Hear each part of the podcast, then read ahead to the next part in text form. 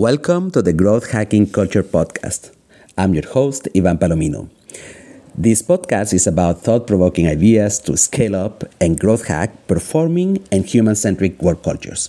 My guests are experts on mindsets, skills, and science behind work cultures. I hope you enjoy this episode.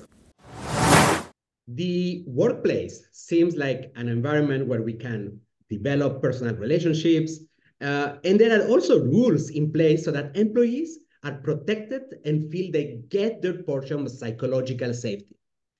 Nevertheless, there is a taboo that at one moment of our lives, we wanted to share with others, but we couldn't. And this is the systemic feeling of fear at work. If you're wondering about the size of the problem, let me tell you something. There was a twenty twenty-three survey made by Life Career where they found that eighty-six percent of respondents experience work-related fears. We can name a couple of them. So making mistakes, getting fired, public speaking, being disliked by colleagues and your boss, making decisions. So the size of the problem is quite important. Today, I wanted to discuss with my guest today, Alei Hassanein, who is the author of the book, The Tyranny of the Hibiscus, a novel about how fear is impacting the decisions of employees today and what could be the alternatives to rebuild organizations' mindset. By the way, a little bit more about Alei. Alei is one of the most recognized transformation pundits, and he has led around one hundred multi-million strategic transformation projects across twenty countries, with a focus on life science, industri- industrial, financial, and humanitarian sectors. He is also the founder of a company called Obicio. Alei, I'm so glad to have you today. And the reason why is that I went through your book. One, I got impressed about the book because it was quite relatable to situations that we have in a day-to-day basis, in, in the workplace, and also in our personal relationships.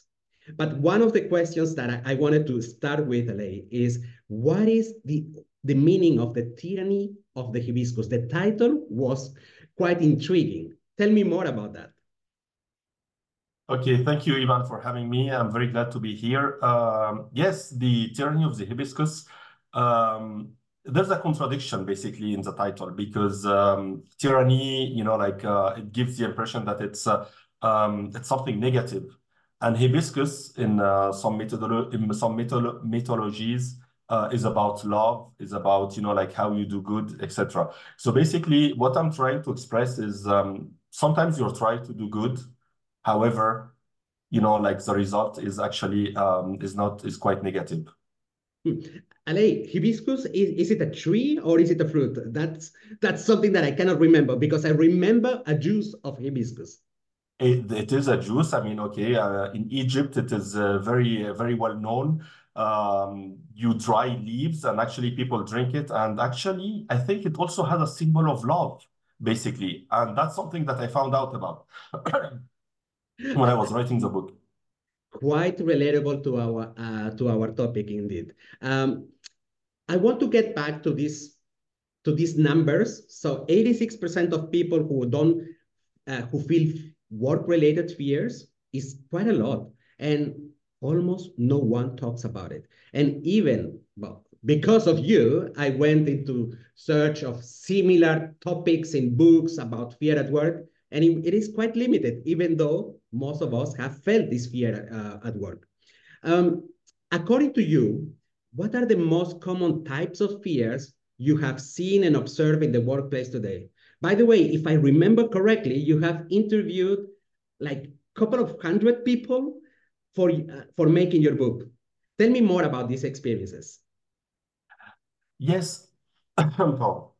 Well, yes, fear is actually something that um, everyone experiences, but it's, um, as you say, that's a little bit taboo. People, you know, don't like to, to talk about it because, of course, I mean, it shows like some vulnerability, some weaknesses, et cetera. So people tend, I mean, at least that was my first assumption. I thought that people would not be willing to talk about it. And when I when I when I tried to interview, I mean, when I interviewed more, I think it was more than one hundred, one hundred business leaders to understand um, what is fear for them. Uh, how does it affect them? How does it, what kind of impact does it have on them, on their teams? Uh, how do they handle it? Um, what are the, uh, let's say, the lessons learned that they, that they, that they have, you know, like with the, um, now looking back at, um, at, at, at the history, um, I was, sur- I mean, positively surprised to see that people were really very open to talk about it. Of course, for me, it was very important to guarantee uh, confidentiality about like the uh, testimonies of, of, the, of the people I talked to. And I think also that was one of the reasons, you know, like they felt there's something that we need to to, to tackle, there's something that we need to, to discuss. And uh, honestly, I had like a great, um, great insights from, from, uh, from them. Um, but coming back to your question of uh, what kind, kind of fears you have, I think that, that's, a, that's a quite tough question because it's difficult to, to, to give a list. Um, however, I think, I think the, um, you know, like when we're talking about like um, work environment, um, of course there is, um, we need to deliver. Basically, we need to deliver, we need to uh, deliver results, basically. So I think one, one type of fear, one classical type of fear is basically um, the fear of failing. The fear of failing, you know, like not being able to deliver. And um, and that's actually um, a fear that kind of, you know, like hinders you from basically taking risks. So, I mean, so it has a direct um, implication or direct um, uh, impact on the on the performance of the organization. I think there's also like the, uh, let's say the more related um, uh, relationship type of fears, like for example, okay, like conflicts or, um, you know, like retaliation, for example, or, um, you know, like rejection. I mean, how to get accepted, et cetera. I mean, those fears are also very important because sometimes, you know, they, they prevent you from uh, speaking up in meetings, sharing ideas, discussing like important issues. So, I mean, so those fears, you know, like we have all experienced that. And, uh, and I think the, the very typical fear as well that we, that we see in the organizations is the fear of change. Basically, when you, when there's a need for change because of performance, new technology, a new market, I mean, you name it, there are so many reasons why organizations need to change. And basically, um, when people feel that maybe it will affect their, you know, like uh, roles, responsibilities, um, and maybe affect the uh, the security of their of their job. So I mean, so again, not not willing to give you like a like an exhaustive list of um, of fears, but I think I mean those are quite um, quite recurrent. Alei, you mentioned retaliation, and then the, the thought came to me, so are organizations, the culture of an organization, can it exacerbate the fears that we have already, the intrinsic fears that we have already as human beings? Yes, I think so. I mean, for example, what, what what happens when you're when you're when you face like an unethical behavior? It mm-hmm. could be from one colleague, from your from your boss. Um, so what do you do about it? Okay. So I mean, so it's a, I mean, I many many organizations will tell you, okay, you know, we we we we have a code of conduct. We actually will fight this. It's very important, et cetera, et cetera. But what happens in your brain the minute that that happens to you, and you're thinking, okay, what should I do about it? I mean, okay, do you want to take the risk and put like in, in, in balance all your all your career, everything you're trying to build, or actually, okay, you know, like you just um, you just um, you just accept to go with it, and um, and hopefully, you know, like um, uh, everything will pass. Mm. So it's almost like it is not enough for organizations to have, as you mentioned, code of conduct or certain rules, if the non-visible rules is protect each other and survival, basically, and they they they have they cannot act because they know that these non-spoken rules count even more than whatever they have put in the in the website of the company. Then people feel like I cannot do this um, this step. Uh, it, now the the problem is it becoming worse than before. This feeling of fear, is it spreading? If you compare it versus ten years ago, is it becoming worse today, despite that everybody talks about healthy work culture, thriving work culture, uh, investing in work culture and toxic work cultures? Everybody's bitching about it, but are, I don't know. And this number of eighty-seven percent that I mentioned at the beginning of people feeling fear at work doesn't convince me that we are moving the needle on that side. is it becoming worse or not? Well, I would tend to say, I would, I would tend to say, I mean, I don't have numbers, but I mean, I would tend to say that yes, it it does. I mean, if you look actually at the, um, um, I mean, one maybe one way to to look at this is actually when you look at the PESTEL indicators, like you know, like political, economic, uh, social, uh, technology uh, indicators. I mean, I tend to think that all of those are in the red zone. At least they have been recently in the in the red zones. Um, We had we had like the pandemics. When was it? In twenty twenty or twenty twenty-two, something like that. Uh, I think I mean still around uh, somehow. Um, we have like um, like armed conflicts, and they're becoming you know like okay like maybe more. Um, I mean they last even more than uh, than they used to than they used to. Um, we have you know we have inflation, et cetera. I mean I think the um, uh, and also also one important thing is also technology. Technology is also, I mean, playing a big role. I mean, technology, I mean, we are bombarded with, with information, and that that uh, that creates, you know, some kind of uh, feeling of um, of fear, of um, of anxiety. But also, I think um, when we want to relate that to the to the work to the workspace, um, topics such as artificial intelligence. Okay, how will they affect your uh, your job security? I mean, all of those things, you know, like, okay, I think they are, we, we hear about them more and more.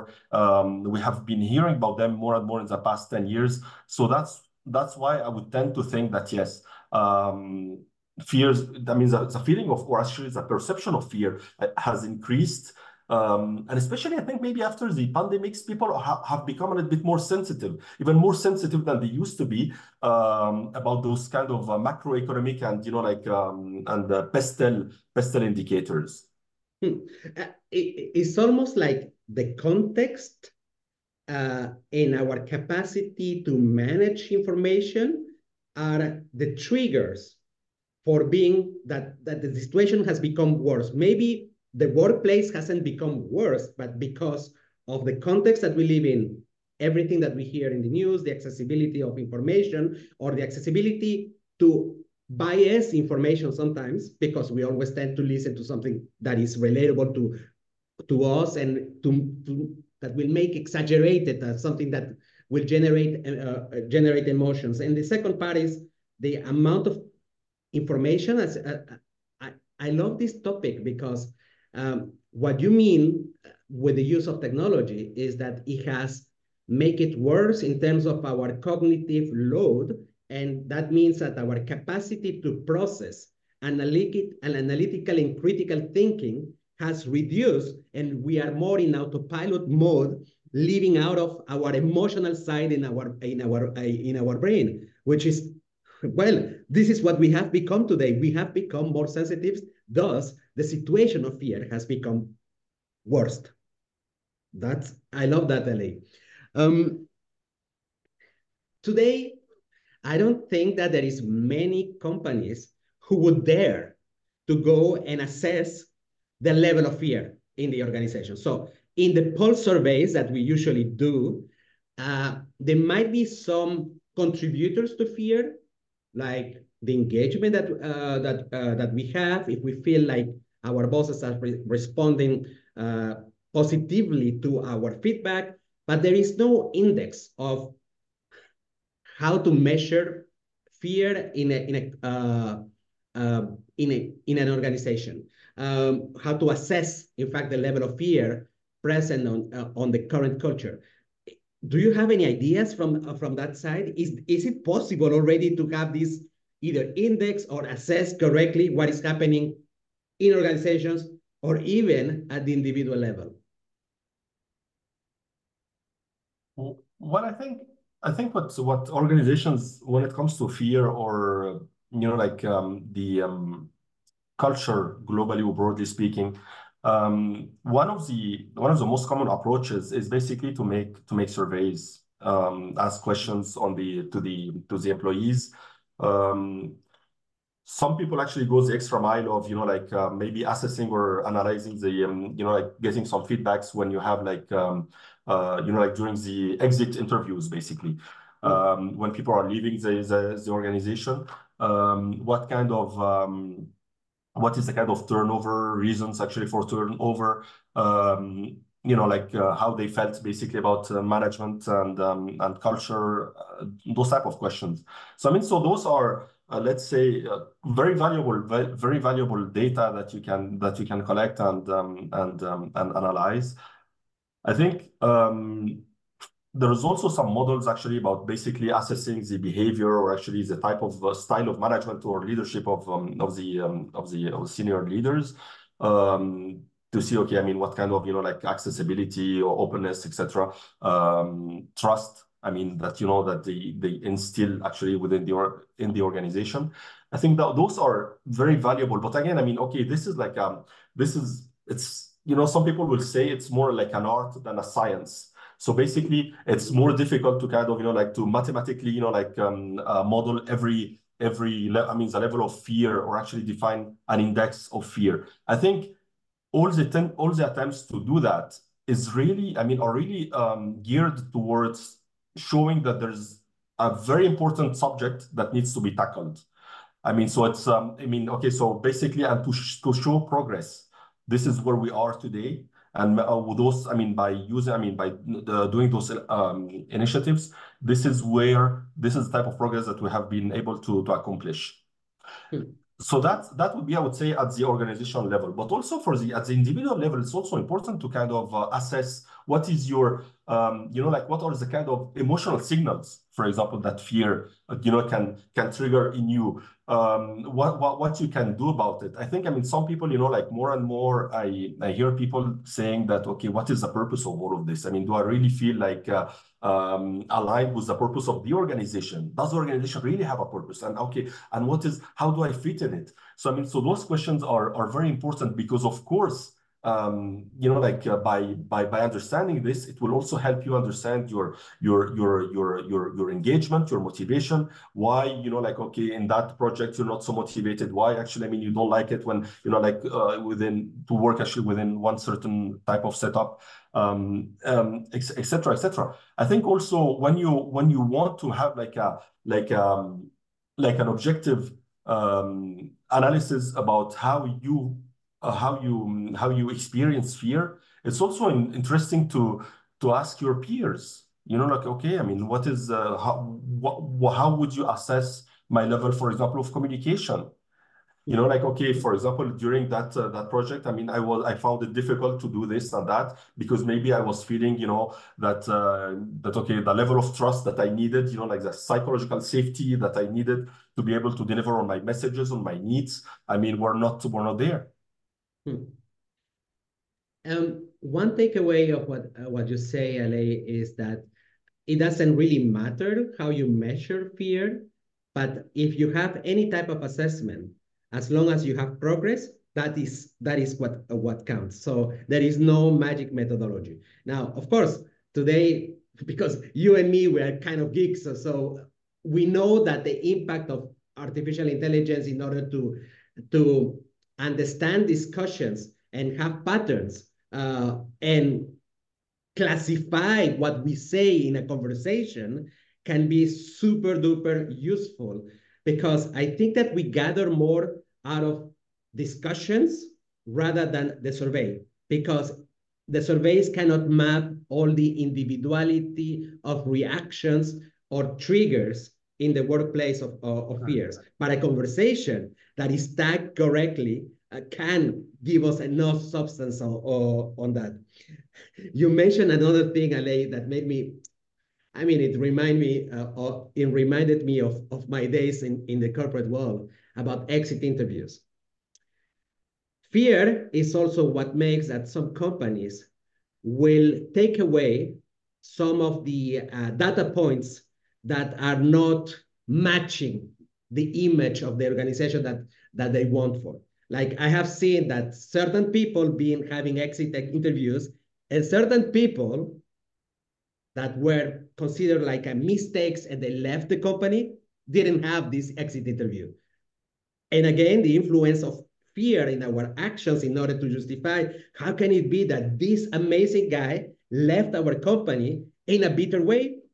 We don't want to know that because then it means that somebody is guilty. Somebody needs to be punished. We don't want this person to be punished. Remove the data. That's uh, something that it has happened very, uh, very often. Alei, so I, I had a good time reading your, uh, your novel, The Tyranny of the Hibiscus. And what I wanted to ask you as the author is because I, I wanted to understand it, it, through the stories that you describe in, uh, in the book, there is an interlink between personal and professional life. So people who are at work and people who are who are either expressing their fears in the in their personal life, uh, it's almost like one is reflection, uh, a reflection from the other. It's like one is feeding the fear. That side of, of work is feeding the fear at the personal life, and, uh, and vice versa. What would you say is that the initial point of fear? Is it the society, the family, or and in family I include also friends or relationships, or is it work? Where does it all start, and what is the mechanics that is happening in, in, in for an individual? Well, even those are very very complex questions, I would say. um, Not complex questions. That I know. Absolutely correct. I think I think I think it's um I haven't really thought about the the origin. I think it's probably a mix of all of this. I mean, obviously your your culture, your upbringing, I mean, obviously plays a big role actually on how you create your emotional um you know like um triggers. Um so so it's um it, it could be like a mix of of of, of many things. But you're right to say that. For me, what I what, what I try to what I try to show actually my let's say my assumption, which by the way I really believe I believe in it, is that there's no such difference. Basically, when you're, for example, okay, facing like um, like um, like a situation of fear in the organization or outside of the organization. So basically, by kind of erasing the border, actually the frontier between those two universes. Um, I think it also opens opportunities for, for us to exploit, you know, like um, things that are working, for example, in the organizations and, you know, like use them outside and vice versa. So basically it's like, okay, a human person, a human being, you know, like facing situations of fear. Okay, basically in the book, in The Tyranny of the Hibiscus, what I'm, what, what I start, I mean, the, um, uh, basically I'm depicting, let's say, four situations of, of fear. Um, one is professional. One is, um, let's say, I mean, personal. It's between one man and his wife. And one is also personal. It's between one man and his son. Um, and the other, the, the last situation is um, a citizen, you know, like, uh, you know, like V S in a way, uh, the state. So basically, I mean, okay, all the kind of institutional um, uh, situations of, of fear that, you know, like a state can impose on you. So basically, those... When you, when you when you look at those kind of four stories, they seem very, very separated. I mean, you know, like, okay, they don't have much to do with each other. But what I'm trying to, what I try to, to demonstrate in the, in the, in the book, that those four situations of, um, of, of, um, of fear are actually um, quite similar. And basically what I try to see is, okay, what is, you know, like, okay, as you mentioned, you know, I, I like uh, mathematics. I tried, you know, like I did something a little bit, uh, a little bit, uh, you know, like, okay, to please myself in a way, uh, that was to try to define an equation of fear. Again, you know, like, okay, that's, you know, it doesn't maybe have all the rigor of the academics, et cetera. But I mean, but for me, it was more to kind of like to send a message more of the, of, of, of, of a negative. Um, Basically, what what what I what I found out is fear is basically, or actually, is a way to express it is really like the um, the uh, the difference, let's say, between your um, your need for recognition and the um, and your intrinsic values. I think the the screen has frozen, Ivan, or are you? Can you still hear me? Uh, we I can still see you. Hello. Don't worry. Okay. Good. So basically, I mean, so you have like this difference, this distance between your need for recognition and uh, basically your intrinsic values. I mean, for me, um, what I wanted really, or actually what I what I was interested to to to see is there's like fear has like, okay, like a kind of external external dimension. Okay, you know, maybe for example, okay, you need you need to be recognized, you need like to prove yourself, you need to um uh, to show to show some kind of image, let's say. And also, I mean, okay, how much this image is basically, you know, like uh, distant from your own values. So now, I mean, we're talking about purpose, and this is also very important. Uh, by the way, I'm not talking about like a fear that, you know, that you would be facing, for example, in you, if you fall in the uh, in the uh, whatever in the Pacific Sea and you you you you meet a you meet a shark. I'm not talking about that type of fear, because because that type of fear is like, okay, I mean, you you don't you don't really consider in the intrinsic values in that in that moment, I would say. Um, but but I'm talking really about um, about if if you just like summarize it with like the uh, your need for recognition and the your intrinsic values. So I mean, so it doesn't matter in what context it is. It could be like family context, it could be uh, business context. I mean, you will always be feeling or actually sensing some kind of uh, some kind some kind of fear. It's almost like when you were talking about the, the this equation, it also almost made me think about like a, a proportionality with the risk of either losing your capacity to be recognized or a risk of your of giving away some of your values, losing some some of uh, some of your values. So risk of losing something that belongs to your personality, your individuality, what defines you.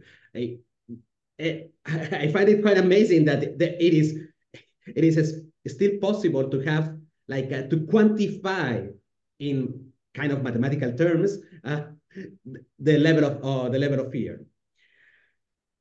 But, but, but yeah, sorry. So sorry, but I mean, I, I think that's that's extremely important, because even beyond actually quantifying, I think I mean it's really it uh, it raises a question of the of the purpose basically, because when you are, I mean, you again, it's not a question about like uh, saying that okay, I'm a three kilometer away from from the purpose of the of an organization or what is expected from me or three point five kilometers. It's more about like okay, I mean, okay, am I okay with this distance? Yes or no.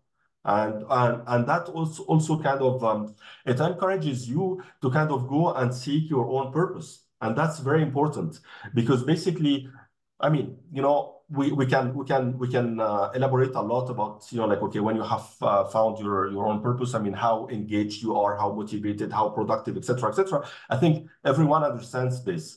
So, but the question is, how do we do that? Is the culture talking back about, I mean, talking about the uh, workplaces, is the culture in place helping you identify your own purpose and giving you enough, um, providing you with enough um, trust that you can say, you know, okay, maybe I don't feel comfortable, you know, with this. Is there something I can change? Or maybe actually I need to change my the the the, the setup. Maybe I, I don't belong here. So, I mean, those are very important questions. So what you're saying is that corporations need to help individuals, their employees, to de develop self-awareness, to know them, uh, to know themselves. And then if, if I go to the level down, so we can say that self-awareness comes from the clarity of the values of the company. And by clarity, it means not only what is written in a piece of paper, but how they are expressing it, and how can I have the time in this crazy world where I have a lot, a full amount of work to under, to make the time to understand myself, to understand what I really want. And both roles in of self-awareness needs to be uh, helped by the organizations through training, through coaches, or through an organization where we have the possibility also to explore things that we don't know. Potentially, I could be an astronaut. I don't know yet. I haven't tried it yet. So that organization can help people in the, in the dimension of what is possible to, to explore, so that they can get to know a little bit themselves a little bit better. Is that correct? I, Yes, absolutely. I think, I think, I mean, it's really about, um, it's a, really a question of uh, being true to yourself and to the people you're working with. Um, the, you mentioned earlier, like um, a, a, a corporation that, um, you know, like um, uh, kind of discarded all the kind of, you know, like people, you know, like leaving because maybe of reason that they don't like to consider, um, because uh, because it's actually, the problem is actually with them. Something, there's something wrong with them. It's not, it's never something wrong with the organization. And I think, okay, this is this is um this is a kind of um, confirmation bias. I mean, that the organization, you know, like wants to put in place, okay, what we're doing is great. I mean, just just refer to our website. Okay, we have like this integrity and uh, you know, like trust, et cetera, et cetera, um, values. So I mean, so we cannot be doing anything wrong. And of course, I mean, that's uh, that's sending a very, very, you know, like um, negative message, I would say, within the um, at the people in the organization, because they know they know better. They know actually, I mean, what they experience every day. So so so I don't think I don't think that that's a long-term type of approach actually for for for you know, like a sustainable performance even for the organization. Not to mention that um, that you know, it has a very negative um, impact on the on the employees and their productivity and engagement. Hmm. Alei, you kind of already started answering my next question, which is, what can the organization practically do in order to help to get rid of the systemic fear that can that can be inherited from generations of generations of leaders who have been shitty at what they do or behaving in a, in a bad way with, with employees, uh, and that has replicated because we have a tendency to mime behaviors uh, that are helping us in our survival. So if I see my boss behaving in one way, I have to mime it so that I can survive better, despite of whatever is written around the, the organization or being said. Uh, so what practically can organizations do in order to get rid of this systemic level of, of systemic enhancers of fear? Or is there something else than just helping self-awareness that we have mentioned in the previous question? I think that's a very important uh, that's a very important point. Basically, what I'm trying to um, I mean, I'm trying to evangelize, if you like, in a way, uh, for organizations to integrate kindness in their in their practice and in their culture. So I mean, so kindness is like um, it's a, it's a word which is which sounds a little bit, you know, like a little bit naive, and everyone would agree, oh, kindness, yeah, of course we need more kindness. But what what does it really mean? Um, I think I think when you're when when you're talking about uh, about um, kindness, is really like accepting the vulnerability of other people. Mm. And I think that's really important, because when you do that, I mean, that's, you know, just imagine, imagine that, imagine that, okay, that you, you accept the vulnerability of other people. Just imagine how, how, how, um, um, how confident people will be to express themselves, to speak up in meetings, to get engaged, to say, you know what, okay, I don't like that, but okay, but let me tell you why, and let's be constructive.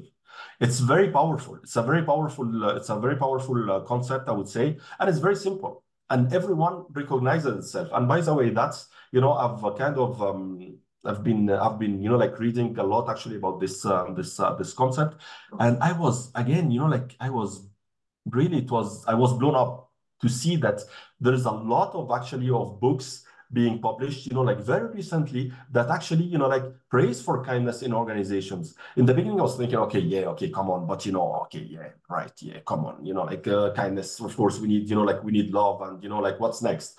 but but actually, it is. I mean, some very serious studies. For example, um, I mean, I was um, I had this study again. I don't have like I don't remember the exact, you know, like uh, you know, like the, the exact uh, metrics about how they did it, but it was very interesting to see that. They compared, they compared basically, um, uh, it's again, it's statistics, I mean, that's average, but they compared basically, let's say, um, a, kind, a, a kind behavior versus a non-kind behavior. So I mean, it's okay, not, you know, like, okay, I think, let's try to see what kind of general and high-level takeaways we can get from this, not entering entering about what does it mean to be kind, not to be kind, et cetera. But I mean, just to give like a, like, um, like a kind of informal discussion, just just the one that we're having now. Um, basically, that they they, ha they were able to quantify that a person being kind versus a person be not being kind had a difference of, if I remember, if I may recall, if I could recall it correctly, I think it was a difference in terms of income that was less than ten thousand dollars per year. So mm. you may argue, oh, that's okay, that's still money, that's, you know, good money. I mean, it's not that much, but it's not, you know, it's not little. So, so it it seems actually that it tends to to prove that it's better not to be kind, because then, okay, you, you can make in average about ten thousand dollars um, ten thousand dollars more per year. The question is, what is your scope of measurement? Because if you just look at your at the salary that you're that you're getting, so yes, maybe it's better not to be kind. Uh, and by the way, I mean, how many times, Ivan, have you heard in your, you know, like in your, when you were you were working in the corporations, that okay, you know, like this person, you know, like okay, now he's a C E O, he's a C X O, uh, but okay, he didn't reach that level by by being kind. How many times have you heard this? For me, I've heard it like I don't know how many times per per day. So actually, it te we tend to think that by not being kind, it's actually a way to succeed in the in the um, in the corporate world. However, the problem is what happens, for example, to your personal life, because what you learn, I mean, the way you are at your person at the at the, at the at the professional level, will have an impact. Will have actually will will will kind of, you know, transform you to become a little bit un more unkind outside of the organization as well. So basically, again, you know, like, okay, I don't want to make caricatures, but uh, or stereotypes, but but okay, maybe you will you will you will be um, you will have higher chance, for example, I don't know, like okay, to have like personal issues, whatever, with your wife, maybe get that get a divorce, maybe get, you know, like um, uh, be a little bit, you know, like okay, lose lose lose friends, not have like okay, like the perfect treatment, you know, like with your neighbors, whatever, you know. So I mean, so all of this can have like a direct impact, for example, on your health. And then also on the money that you will spend trying to cure from that. So your net at the end of the day is definitely negative if when you are uh, when you are kind, or when you are unkind versus being kind. So I mean, all of this is very important. And again, I mean, it's uh, thank you for our, allowing me to to to provide this uh, this um, this uh, this opportunity to discuss about this kindness. That is not like a like a kind of naive type of concept, but you know, like okay, I think it has really uh, real um, real um, real impact on the business. But coming back to your question, Ivan, I mean, when we were talking about like some kind of strategies that maybe we can we can do, maybe not to get rid of fear, because I'm not sure we can do that, but at least reduce maybe um, reduce a little bit uh, fear, or actually or increase kindness in a way. Mm. Um, for example, okay, I had had this um, I had this conversation with um with a friend lately who was uh, who was working at the um, World Health Organization, and um, the I think I think he the the current um, director general, when he joined, was a couple of years ago, maybe six seven what whatever years ago. He started by saying, okay, what we do is actually we want I mean our mission is basically to provide health for all. I think it was health for all by all, something like that. Very strong message. And he asked the question, I think it was to every employee in the organization, what does that mean to you? And I think that was already a kind, uh, an act of kindness, because it was like valuing like the, the, the, um, the perception of people and giving them a chance to say, okay, this is how I understand it. And of course, it's very, it's very strong, because once you know, like, okay, then you start, you know, like the mathematical, mathematical part of analyzing, okay, but most people think that, or actually, maybe there's something that will emerge, okay, maybe a pattern I didn't think about, oh, that's interesting, oh, that's actually mobilizing people, oh, in, incredible, I mean, what can we do about it? Um, or if, if our people believe that, and it's not maybe what we want people to uh, to to to, um, to to to believe, or actually to um, uh, what we want people to understand or to believe. So, what is the message that we're sending outside? It's very powerful. It's very important. Um, so yeah, I mean, this is, you know, like that could be like one step basically to kind of, you know, like to to to or one strategy or one approach, let's say, to instill kindness or. In, in in order to reduce to reduce fear within within within the organization. Actually, now I get it better, Alei. And the thing is that through this discussion, you made me think about certain studies uh, that have been made uh, based on psychology and neuroscience. One of, I mean, one of them is quite. In fact, it's not really a study. It is a research by by done by a guy called Mihali Csikszentmihalyi, uh, a Hungarian-American teacher in psychology who wrote a book, a book called Flow, uh, and he defines as the uh, uh, as the a level of satisfaction that we can get in life through different three different uh, dimensions. One is having like uh, meaning of what we do. The other one is uh, having the freedom uh, of deciding how you want to do certain things, uh, uh, either at work or in in, a, in our life. Uh, and then the fact of being accountable, autonomous on on uh, on on your life. And these three things unleash, in fact, the the power of uh, the power of uh, of feeling fulfilled in your life. Now, when you were explaining the uh, the aspect of kindness, I thought that, listen, the, the, these two things are almost similar. So kindness is equalizing to a level of, or, or the result or the outcome is equalizing to the outcomes of feeling in the flow, feeling satisfied of, uh, about what you do.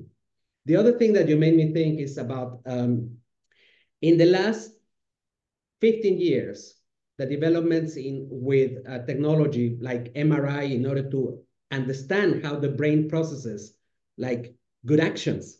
Because when you were defining kindness, I was going into the direction of what the latest research on neuroscience to understand, for instance, how monks live, how what happens in their brains, how satisfied or fulfilled are their life, the level of happiness. And the brain of a monk who has been practicing certain mindfulness uh, practices in towards kindness is very different to the standard overstressed empl uh, employee. So what, what is happening is that the acts of kindness, or how you, which goes towards your perception of the external world, rewire your brain so that you have better connections. That means that you can be more innovative. You can feel more, more satisfied. And that you can see it in an M R I. So you can see what are the connections between somebody who is living in a world of toxic culture versus a monk, or simply someone who has started the practice of mind, mindfulness through uh, with the purpose of kindness.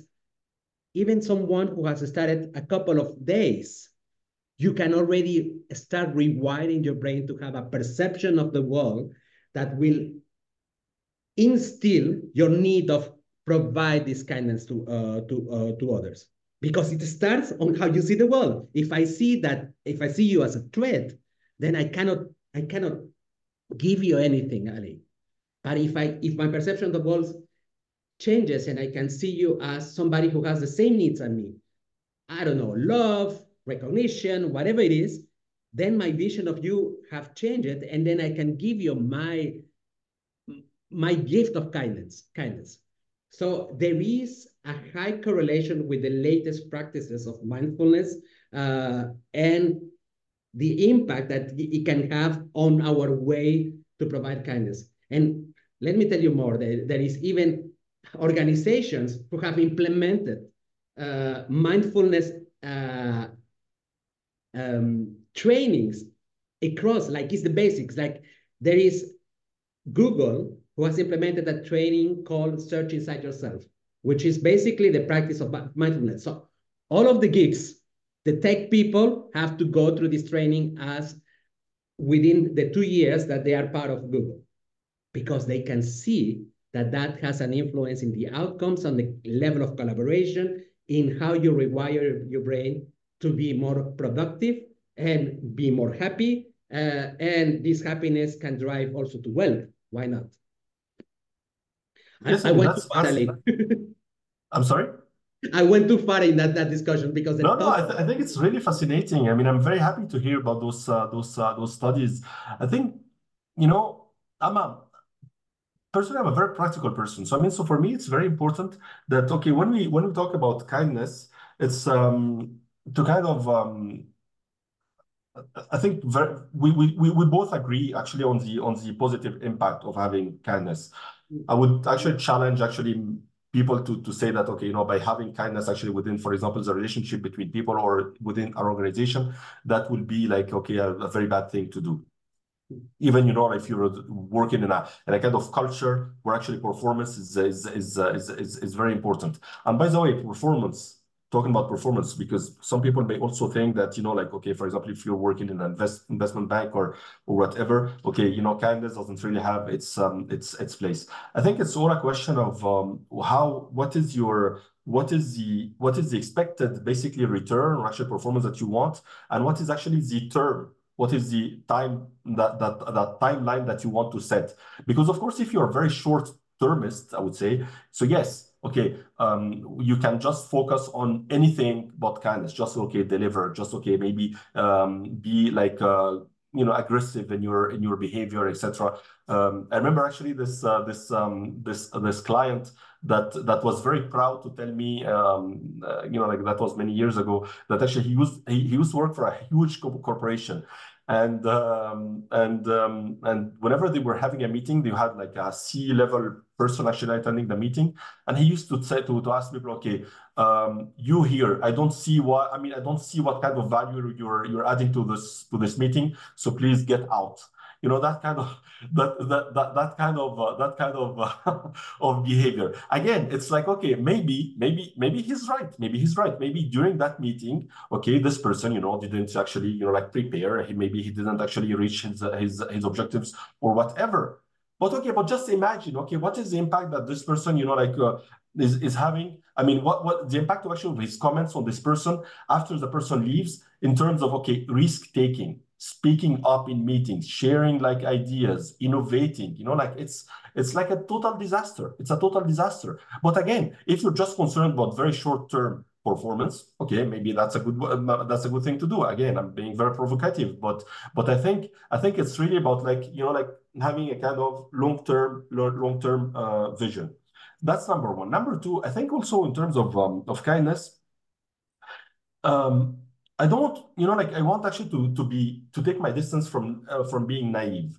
So basically, what the way actually, uh, and we had this conversation with other other people, you know, like who, for example, one one person who who wrote a lot about the about kindness. I had I called this person and we had like a very interesting discussion. Um, that uh, for him, you know, like kindness is, you know, um, it's um, it's more like, okay, believing that people have this kind of, you know, like uh, good.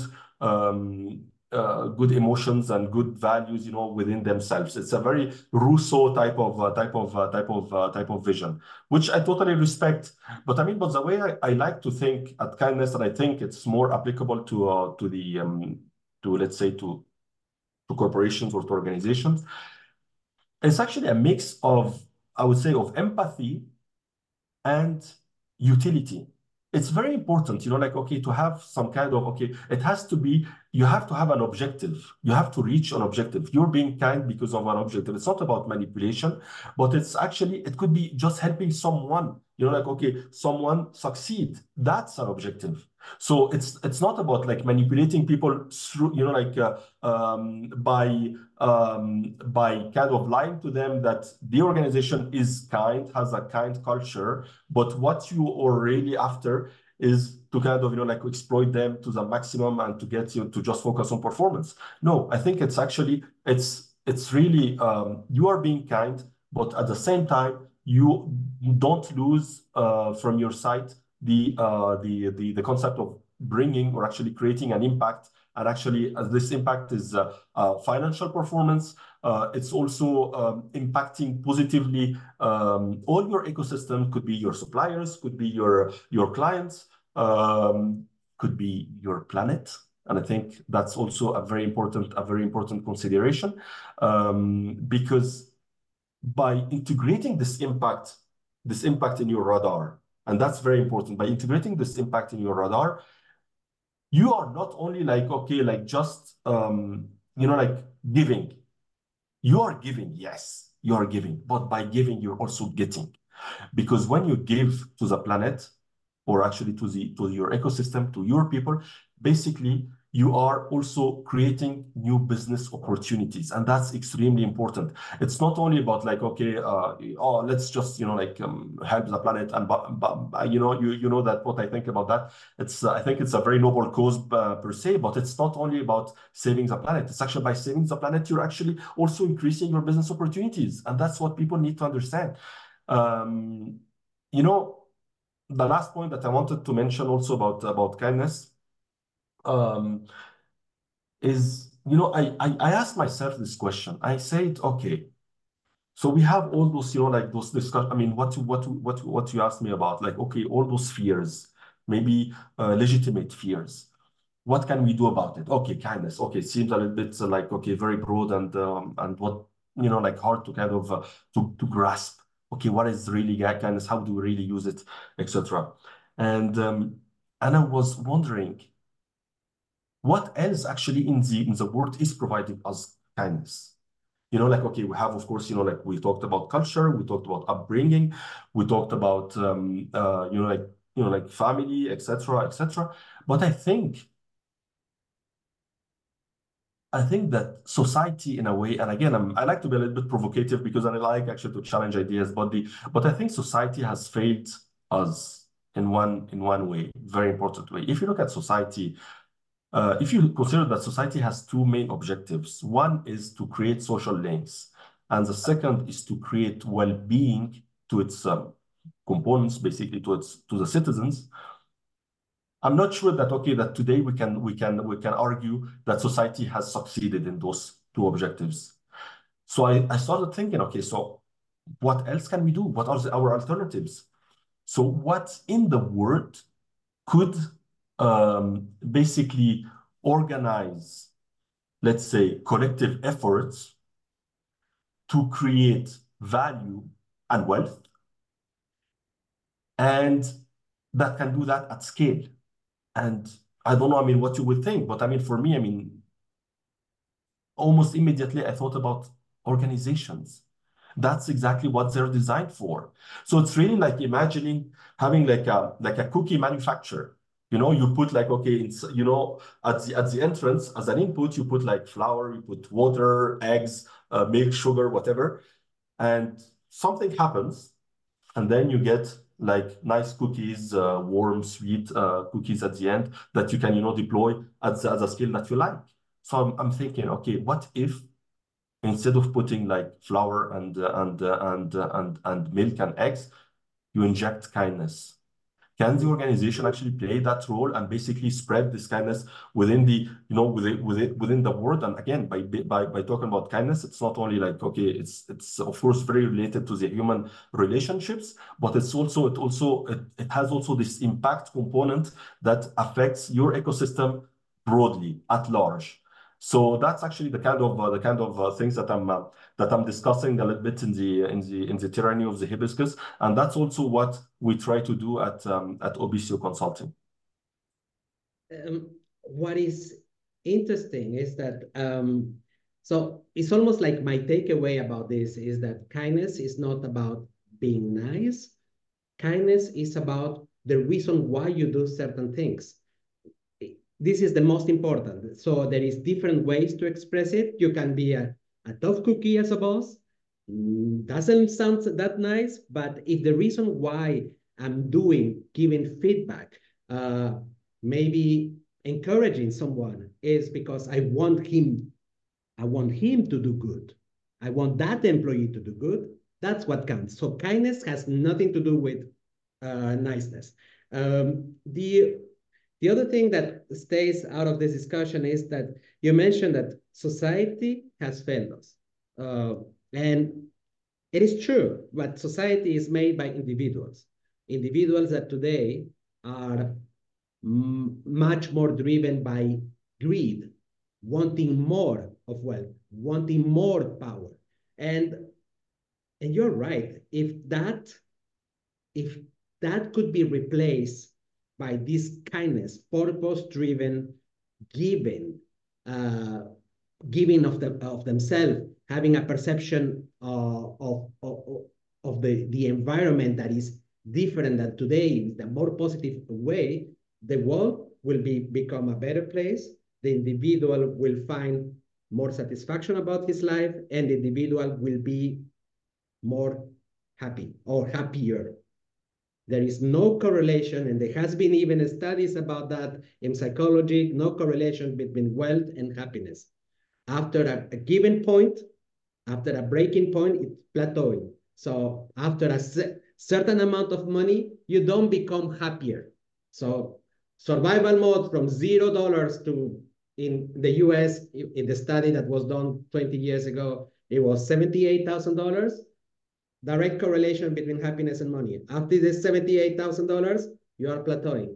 So it is about how you use whatever wealth that will continue making that your happiness will, uh, will increase. So if you start viewing the world with kindness, you can make the use of that money or that value that has been created in, and converted into your personal happiness, fulfillment in your life, purpose in your life. Love that. Well, thank, thank, thank you for this great example, Ivan, because I think, I mean, coming back to what I, I've said, this study, you know, like that made like a difference be, be, between being kind and unkind. If it's, you know, like, again, you know, everything being equal, if, if we're talking about like an average of ten thousand or less than ten thousand um, dollars per year. So basically, that's that actually um, um, that emphasizes basically your message. It's like, okay, at one point of time, you were, I mean, it's there's no point pursuing un unkindness in a way. It doesn't it doesn't make any sense. Number one, you're I mean you're net you're net um, you you're being net negative at the end of the day. That's number one. Number two, anyways, I mean, okay, you will reach a plateau, and. And, and, and again, you know, like, okay, by when we talk about kindness, it's also a way maybe to, to fight one of the biggest fights, you know, like, okay, humans are fighting basically, which is basically ego. You know, okay, everyone says that, okay, ego is like, it's, it's like, a, uh, it's like the, the, the devil of the, of the, of the, in the human relationships. But yes, I mean, it's like, um, you know, Let's let's imagine, you know, like, okay, what happens, for example, in a meeting, or what happens within the organization when, you know, like, okay, again, you know, you you feel that you it's not you, you're not entitled basically to speak up. You're not, you know, like, okay, whatever you have to say, okay, you know, you, you will feel ridiculous. You will you will be criticized, um, and or or maybe if what you say is smart, it could actually threaten other people. You know, that actually that then it becomes a problem actually of survival. Or actually, you don't get like all the necessary information. You're not being consulted, like, for example, what the what they did at the W H O, because um, because you know, people are in a way trying to protect you. You know, like, okay, from some kind of, you know, like, okay, this is extra stress. So okay, no, let me as a manager, as a leader, manage all those questions, like strategic questions. And I think I think people people will be surprised if actually, I mean, they made this change and actually tried to um, to kind of, you know, like, maybe through kindness, but again, kindness with the search of creating an impact. So may I, I think they will be they will be amazed about the results that they will uh, that they will that they will see. Alei, I want I want to already thank you for this conversation, because it combines a little bit of science, research, and really the thing that can trigger a major change in how cultures are at work are um, performing.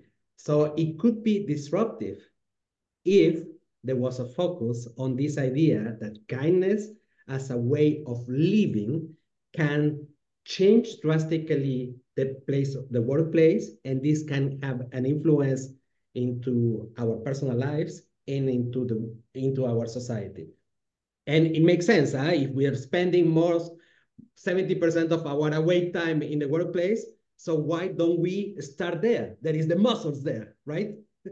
Absolutely, absolutely. So I mean, so it's a good opportunity. Let's see the organizations as center of excellence, or tra training center, basically, for kindness. And okay, and let's and those people actually, those individuals working in the organization, they're also husbands, spouses. They're, you know, like, okay, like just sport coaches. They're they work, you know, like, okay, maybe they they belong to a political party, et cetera, et cetera. I mean, okay, so they there is a way actually, I mean, to kind of spread this. And again, not being like uh, idealistic or or utopistic. I'm just saying that again, let's go back to the I mean to this kind of manufacturer cookie manufacturer. I think, I mean, okay, maybe, maybe, maybe we can create like uh, uh, kind cookies or actually or or ca ca candies in a way um, out of those out of this new organization. Indeed. Um, Alei, thank you very much for making the time to participate to this uh, episode of the Growth Hacking Culture Podcast. So this episode today, was uh, it was about unveiling fear and cultivating kindness in business with Alei Hassanein. Alei Hassanein is the author of The Tyranny of the Hibiscus. The French version is out there. I'm going to put the link just below this, uh, this episode so that you can go and have a peek if you speak French. English version soon or not, Alei?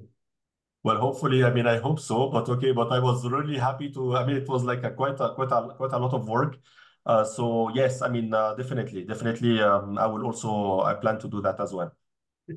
Uh, and another thing that I plan to do is put your, if people want to reach you, so your LinkedIn profile so that people can ask you any questions and reach you out. And probably it makes sense also to uh, to reach you out through the website of your company, Obicio. I will put it down in the uh, in the comments. Alei, thank you very much. Any last comments before we move on and we say goodbye, my friend? Thank you so much. I mean, for having me. I was really. I mean, I thought I thought those uh, the, this discussion was really great. We had uh, we had a lot of uh, things that also you. I mean, you you also I also I was also able to learn from you. I mean, from the statistics and more about the. Uh, Uh, let's say the neuroscience side and behavioral science side um, about this discussion. I think I think it's uh, basically, you know, I think kindness is is um, is not a very new concept, but I think it's very important and there's a good way to exploit it to actually to boost financial performance and also, you know, like uh, psychological uh, safety for, for for the people within and outside of the of any organization. Thank you, Alei. Have an excellent day. Thank you. You too, Ivan.